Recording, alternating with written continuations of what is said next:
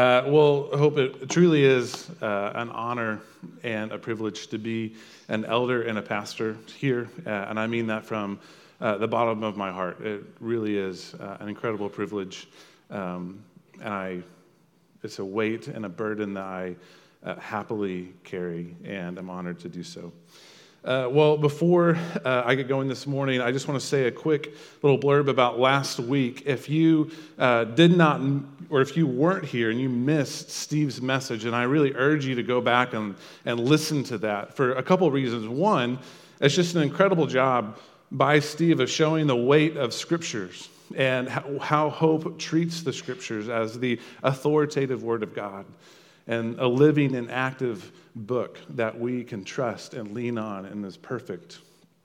And secondly, I want to urge you to go back and listen to it because all of this sermon series, that sermon serves as such a foundational piece for each and every sermon as I talk today about Jesus and how Jake will teach next week about the Spirit and then we end on community. But if you haven't listened to that first one, then you could be a little lost at some of the, our thinking and some of the ways we go. So I really, really urge you to listen to that uh, sermon first or to go back and listen to that before we move on with the rest of the series. Well, uh, throughout history, there's been terrible atrocities that have happened, and um, many of those atrocities have actually happened in the name of Christianity, regretfully. Uh, and many of those instances uh, where people have been enslaved or people have even been killed, or wars have begun and started all in the name of Christianity. And in most of those instances, they typically will have a text from the Bible to even prove their point on some of these instances. We all know that the Bible does actually not intend those things, and that is a thing called proof texting, where people are pulling uh, one verse out of the Bible and they're trying to use that verse out of its context and out of its original meaning in order just to prove their own point. And most of the time, it's their own agenda, their own power that is more important than what the Bible actually talks about and means. And from terrible atrocities to more common today, we see this used a lot today in political talking points and allegiances as people pull from the right and the left and they use the Bible and really rip it to pieces on what they're pulling it from to use their Christian viewpoints. And we even see this uh, done on the highest level of presidents to governors, senators, to lower levels of just influencers, or even surprisingly, grandmas on Facebook. Um, so, but no different from terrible atrocities these are just proof texting to get your points across, to prove your own power and your own agendas. But how does this happen? how do we get there? How do we pull something from a beautiful book that is meant to bring life and freedom and it used instead to oppress and enslave and do all those things? How do we go ter- so terribly far off from what the Bible intends? And that's by missing the very point of the Bible and that's Jesus himself. When we take the Bible as the authoritative, God breathed book that it is, and we take it in the postures that Steve talked about last week, as we take it humbly, we take it reverently, we take it joyfully, then on every single page we should see Jesus come through, no matter what we're reading or where we're at. Because the scriptures reveal who God is, and they reveal the person of Jesus. And Jesus, as we're talking about today, according to the scriptures, is the full revelation of who God is. So that's where we're going today. I'm going to talk about Jesus being the full revelation of God, and then I'm going to end talking about how Jesus speaks to us directly through a surprising way with the marginalized people of the world. So, the four points this morning are this it's Jesus, the full revelation. Uh, point two, what does Jesus say? And then what do we do with that? And then we're closing with seeing Jesus today. Take a moment just to pray to yourself before we get started. Uh, if you would, just close your eyes and ask God to speak to you for a second. Just ask that His voice would be clear to you this morning.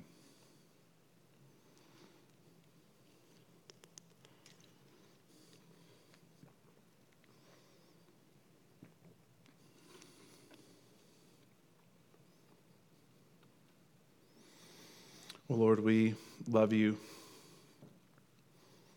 Uh, we trust you. We trust your word. We trust your voice. And we just pray that you would speak to us this morning. In your name we pray. Amen. All right, to kick us off, talking about uh, Jesus being the full revelation of God. In the passage that Steve read in John 5, we're really going to focus in on 39, and the rest was just more of a context for you. Uh, but Jesus is calling out the religious leaders in this text. And specifically, he's calling them out because they were angry with him uh, because he had the audacity to call God his father instead of Yahweh. And they didn't like that. So they were angry with him. And Jesus in verse 39 says this You search the scriptures because you think in them you have eternal life. And it is they that bear witness about me, yet you refuse to come to me that you may have life. The religious leaders of the day did not just know the Bible, they like really knew the Bible. I'm sure most of us at some point have heard someone teach or speak or done something where they're just spouting scripture from memory. And at least when I've heard that, I always stand back and go, man, like they like really know their stuff. They like really know their Bible. They're not even using their notes and they're just going for it. Unlike I'm doing using my notes. But when that happens though, like take that and like multiply it by a hundred and there you have the religious leaders, the people just completely immersed in the scriptures from such a young age, being taught the Old Testament was their Bible, and they were being taught the Old Testament for a young age, day in and day out. And not just learning what it says, but actually memorizing what it says, memorizing entire books of the Old Testament, and sometimes the entire Old Testament to some extent. And so these were men who were able to just rattle off a verse whenever they needed to, to prove a point, and most of the time, proving the right point. They could argue the text, they could teach the text, and they knew it backwards and forwards, inside and out. These were men that knew the scriptures. But somehow, all of that knowledge did not open their hearts to the eternal life of Jesus standing right in front of their face. Jesus states it plainly for us. He says, They, meaning the scriptures, bear witness about me. The scriptures are the ones that point us to Jesus and show us Jesus. But the religious leaders of the day proved a point that there is a way to read the Bible, to know the Bible, and even love the Bible, but miss Jesus completely in the process. All scripture points to Jesus, and according to the scriptures, Jesus is the full revelation of God. So, how do we find Jesus in the scriptures? What, what do we need to do in order to see him? And first, I want to just read off a lot of verses that are all in John, and there's more that I have not picked to choose from in different places from the Bible than John. But John seems to make this point abundantly clear over and over again that Jesus is the one that we look to if we really want to see who God is. The scriptures reveal that to us, but Jesus is the one that reveals the exact character of God. In John 1, he says the word, meaning Jesus, became flesh and dwelt among us. In John 1:18, he says, No one has ever seen God, the only God who is at the Father's side. He has made him known. Excuse me. Then in John 5:19, truly, truly, I say to you, the Son can do nothing of his own accord, but only what he sees the Father doing. For whatever the Father does, that the Son does likewise. John 6:38, for I have come down from heaven, not to do my own will, but the will of him who sent me. John 8:19, they said to him, therefore, where is your Father? Jesus answered, You know neither me nor my Father. If you knew me, you would also know my Father. John 10 30, I and the Father are one.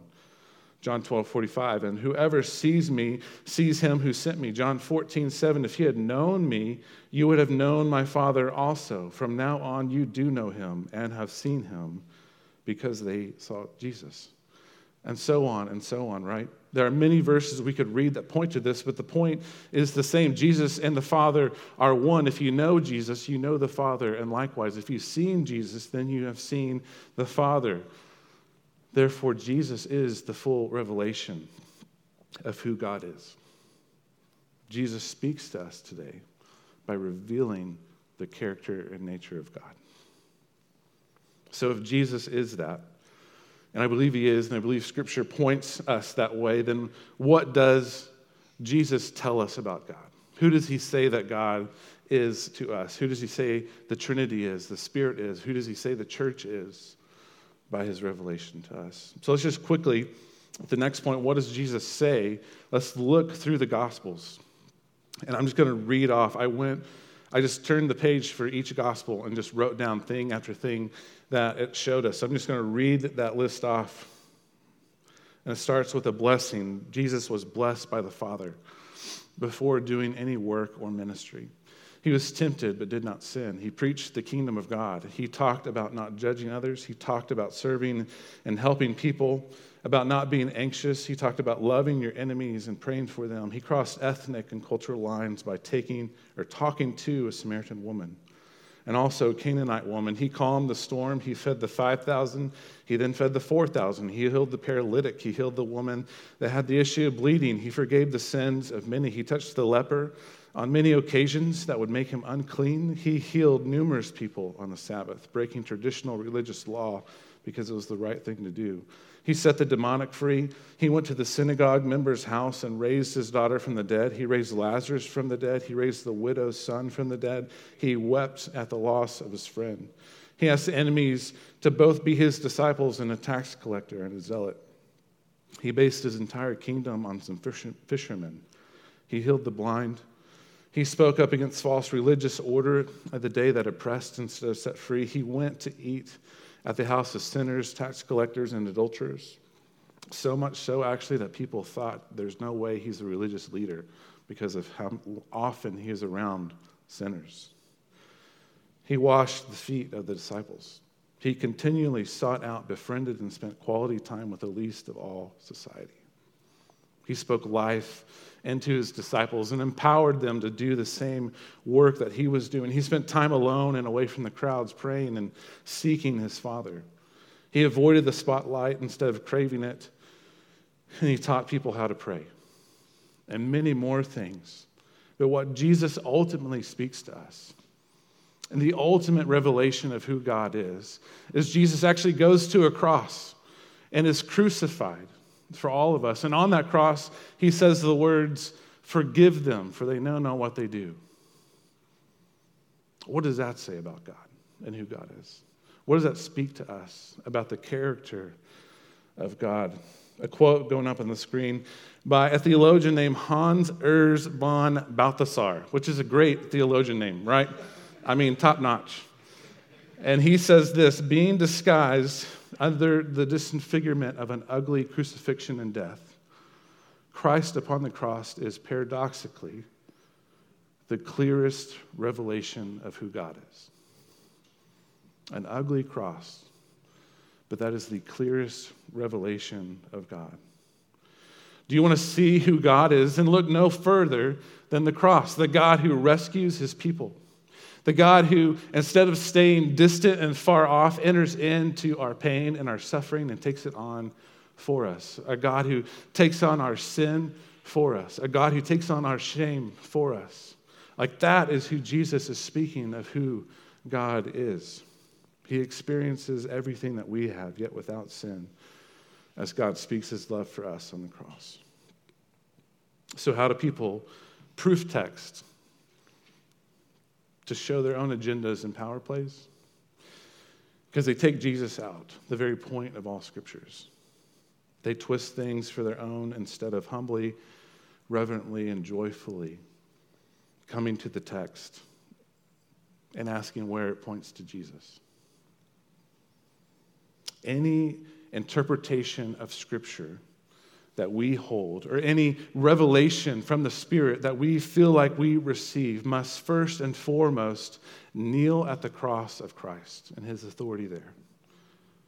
If our interpretation of Scripture does not line with, up, with a God who would crucify, get crucified for us, then we need to go back to the text and do some more digging and asking questions and praying. And we feel like we've heard a word from the Spirit, but what it's asking us to do or telling us to speak, if it doesn't line up with a God who would die for you, then we probably need to go and pray and ask God if this is really from Him. We have to submit all of our interpretation before God, and specifically Jesus on the cross, because that's who He revealed God to be. So, this is good news, right? This is all good. This is the gospel. This is God speaking to us and showing us who He is.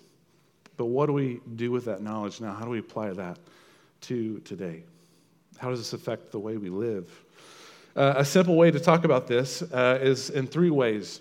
And I'm stealing this from uh, a couple other churches. I wish I came up with this, but I didn't because uh, it's really simple and clever.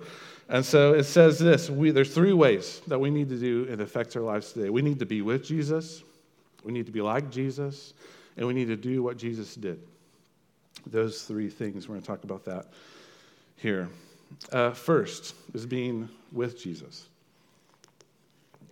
We study the life of Jesus, we meditate on the Gospels, we uh, write notes about what his life was like, and we see who he was. We spend time with him, we pray with him, we read about him, and all these things because we want to learn from him and who he was, because he's the example, the prototype, the, the forerunner of who we are supposed to be and meant to be in God fully. So we go to Him constantly, we be with Him.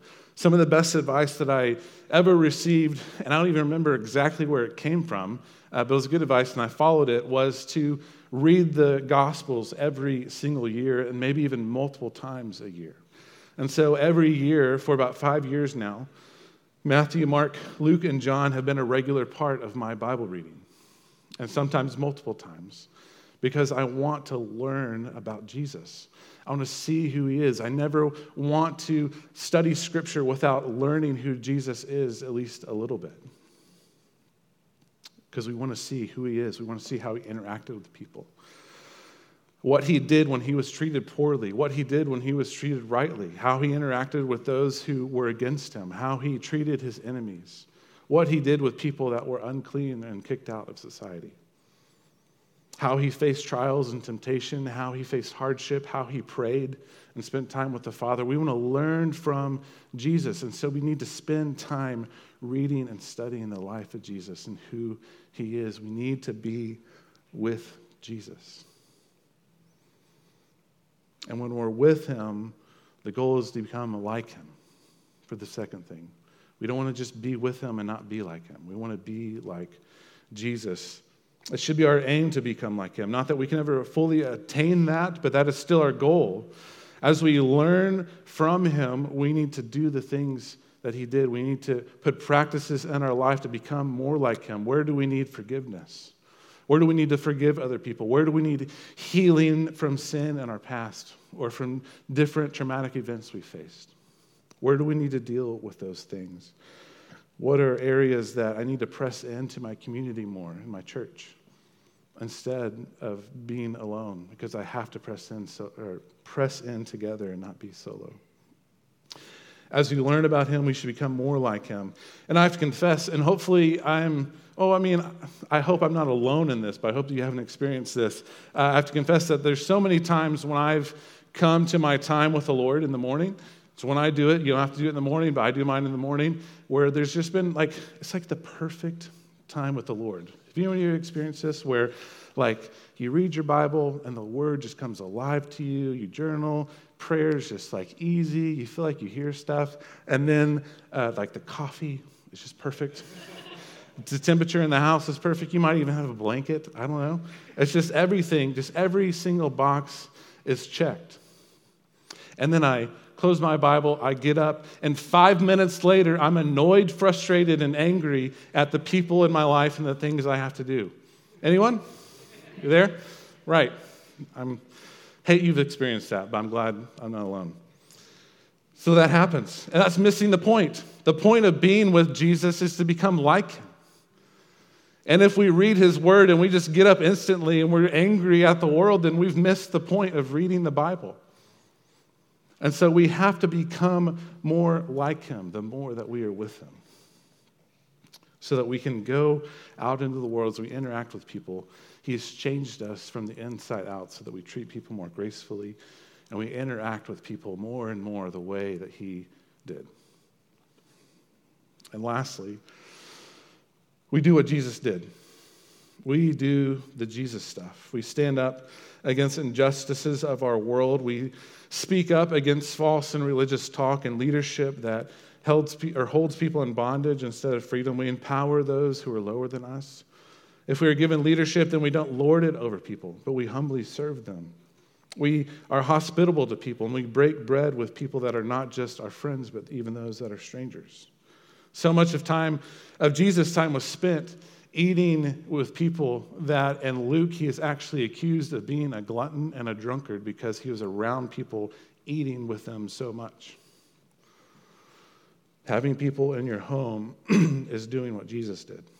We spend time away in solitude, silence, and prayer to be close with the Father. We fast. We commit Scripture to memory to combat temptation. We speak prophetically with how the Spirit leads us. We pray for those in need healing. We teach the good news of the kingdom. We live as, this, as though this isn't our home. We give up everything if that's what's asked of us. And one particular way that I have to point out of what Jesus did, um, this deserves its own full sermon, honestly, and more than just one. But I want to spend a little time just talking about it today. and that is specifically how Jesus interacted with the marginalized of society. The marginalized people in Jesus' day were not just on his radar, but they were an absolute priority for him on a daily basis to be around, to speak life into, to treat with dignity and respect, and to just befriend and live in community with them. You cannot separate those two things. You can't separate Jesus from the marginalized of his day. Like, you just can't do it. If you just look and read the Gospels over and over and over again. And there's even stories that we take for granted, but if you really know the context, those people, most of the people he was around almost every day were marginalized people of the lowest of all society in Israel at the time. But he made it a priority.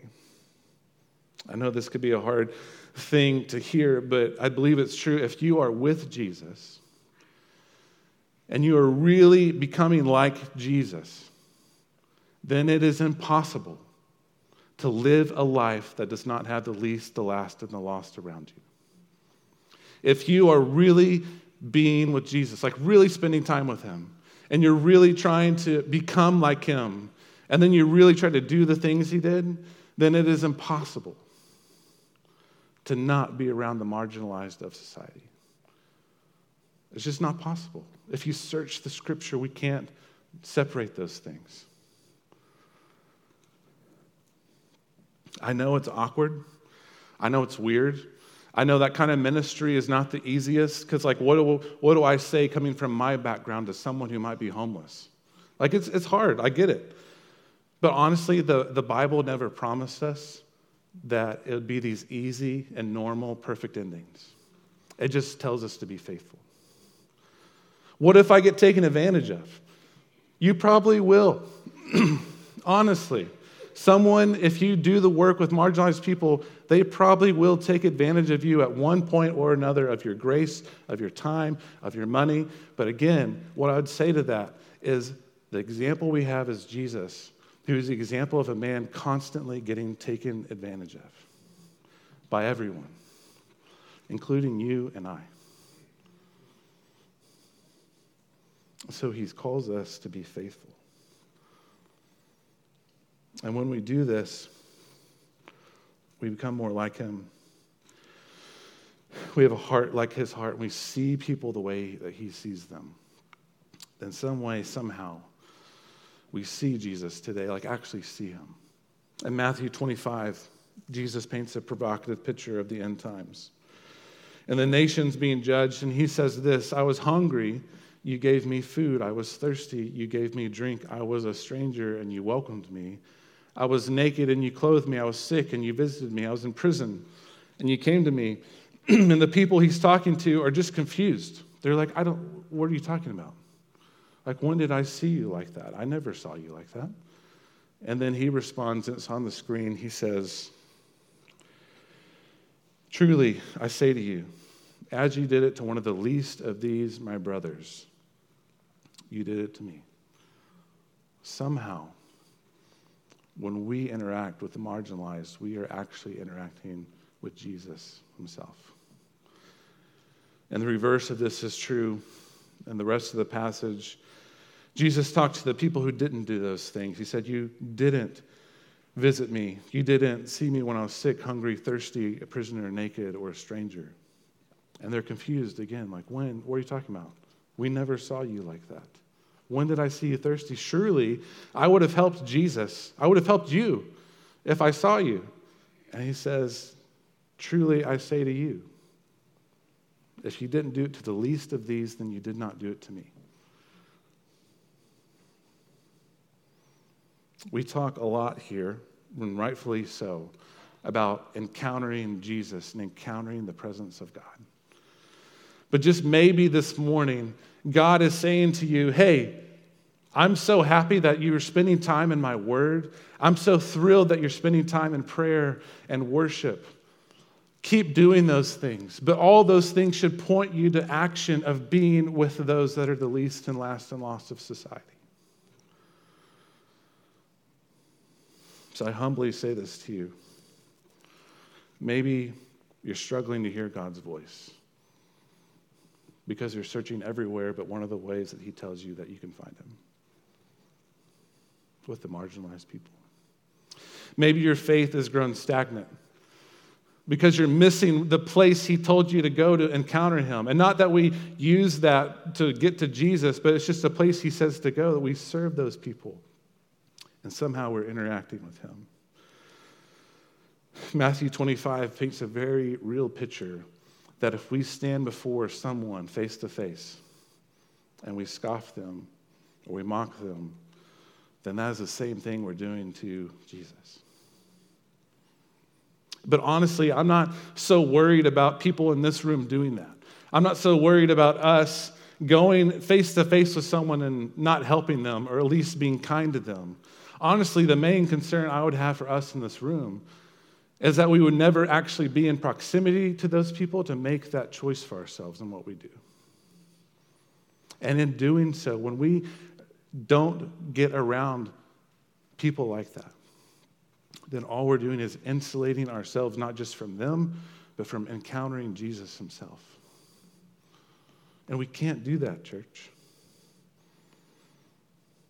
That's why this year, the priorities of our church are prayer and mission.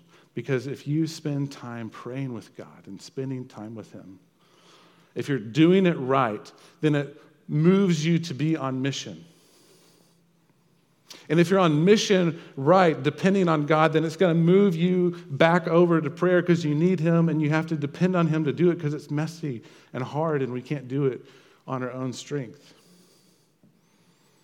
So we have to be a people that go actively to those in need. In the fall of 2022, I heard a beautiful series of messages on engaging the poor and the homeless. And of all the sermons I'd ever heard on this particular topic, this one actually stirred my heart more than anything before. And so when 2023 rolled around, I wrote down a goal, and you can still find it in my Evernote on my phone, a goals for 2023, saying how I wanted to be more involved with people that are in desperate need. Because as the pastor stated in the sermon, series, uh, I never wanted to be a pastor who forgot about the poor. So I started researching local groups. This is in Midland where I lived. And I found one that I felt like, man, this is a good place for me to get involved in. I went and I talked to the leadership and I met with them and like how I can get involved and the best way to do that. And then I didn't do anything. And then I thought about it again and then things started heating up with maybe moving to Houston and what that could look like for us. And so I didn't want to jump into a ministry and then just jump out of it a, a month or two later. And there's some wisdom in that. But then we landed in Houston in July. And I even thought I should go back to uh, this homeless church down in Montrose that meets on Thursday nights that I used to be involved with. And maybe I can go down there and help them. But I didn't do it. Things got busy, and I just never went.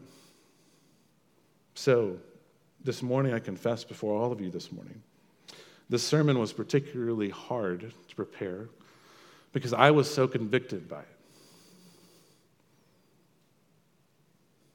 I had to confess to Jesus in the preparation of this sermon that I was a pastor who forgot the poor in 2023. I have to confess that the things I'm telling you to do this morning, I completely failed to do last year.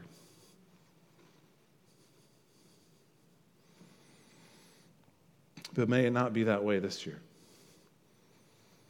So hold me accountable I want to do something this year. I don't want to just sit on the sidelines and be a pastor who forgets about the poor in 2024 as well. Whether that's just serving lunch or dinner somewhere, whether that's going back down to that uh, church on Thursdays in Montrose, or whether that's helping out with Crosswalk with the Bible studies they do for people coming out of prison and transitioning back into society on Wednesday nights. One of those ways I want to get involved in in 2024 because I don't want to insulate myself from encountering Jesus like I did last year. So somehow, when we take the scriptures in humility and reverence and joy, we see God speaking that Jesus is his full revelation. And when we're with him, we become like him, then we should do the things that he does. And somehow, again, I can't explain it, but the Bible says somehow when we do that, we're actually interacting with Him Himself. And we do that by seeing His face in the thirsty, the hungry, the naked, the stranger, the sick, and the prisoner. I asked that the band would go ahead and come forward. Just bow your head and pray. and just sit with Jesus for a moment. sit there in your own mind with him. Ask him to speak to you during this time, to, to reveal himself to you. Like, what, what is he saying right now?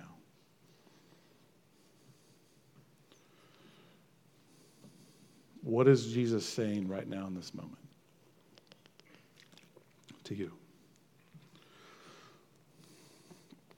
Do you search the scriptures out of religious obligation, but you miss Jesus? Ask Him to open your eyes to see Him in your Bible. Ask Him to come alive to you. Do you neglect being with Him? And you need to commit to learning from Him and who He is. Have you learned so much, but maybe your life isn't that much different? Maybe you don't look that much more like Jesus than you did after you read your Bible.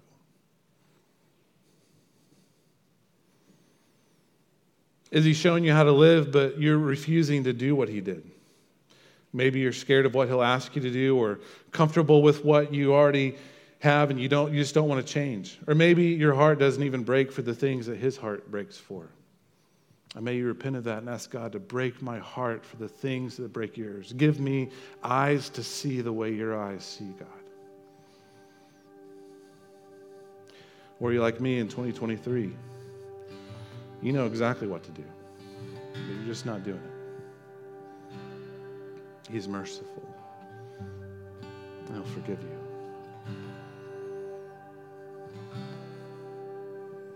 We may not be face to face with Jesus like the religious leaders were of the day.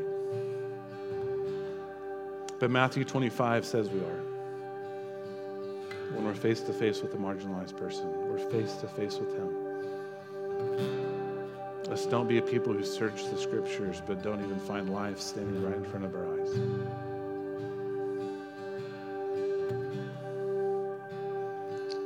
Going to pray and then we're going to sing, and you respond however He leads you. The prayer team can go ahead and come forward to the front as well. And Lord, we just come to you right now and we just pray and ask that you would lead us during this time, that we would respond to you during this time, that you, above every other voice, would be the clearest right now in this moment to us.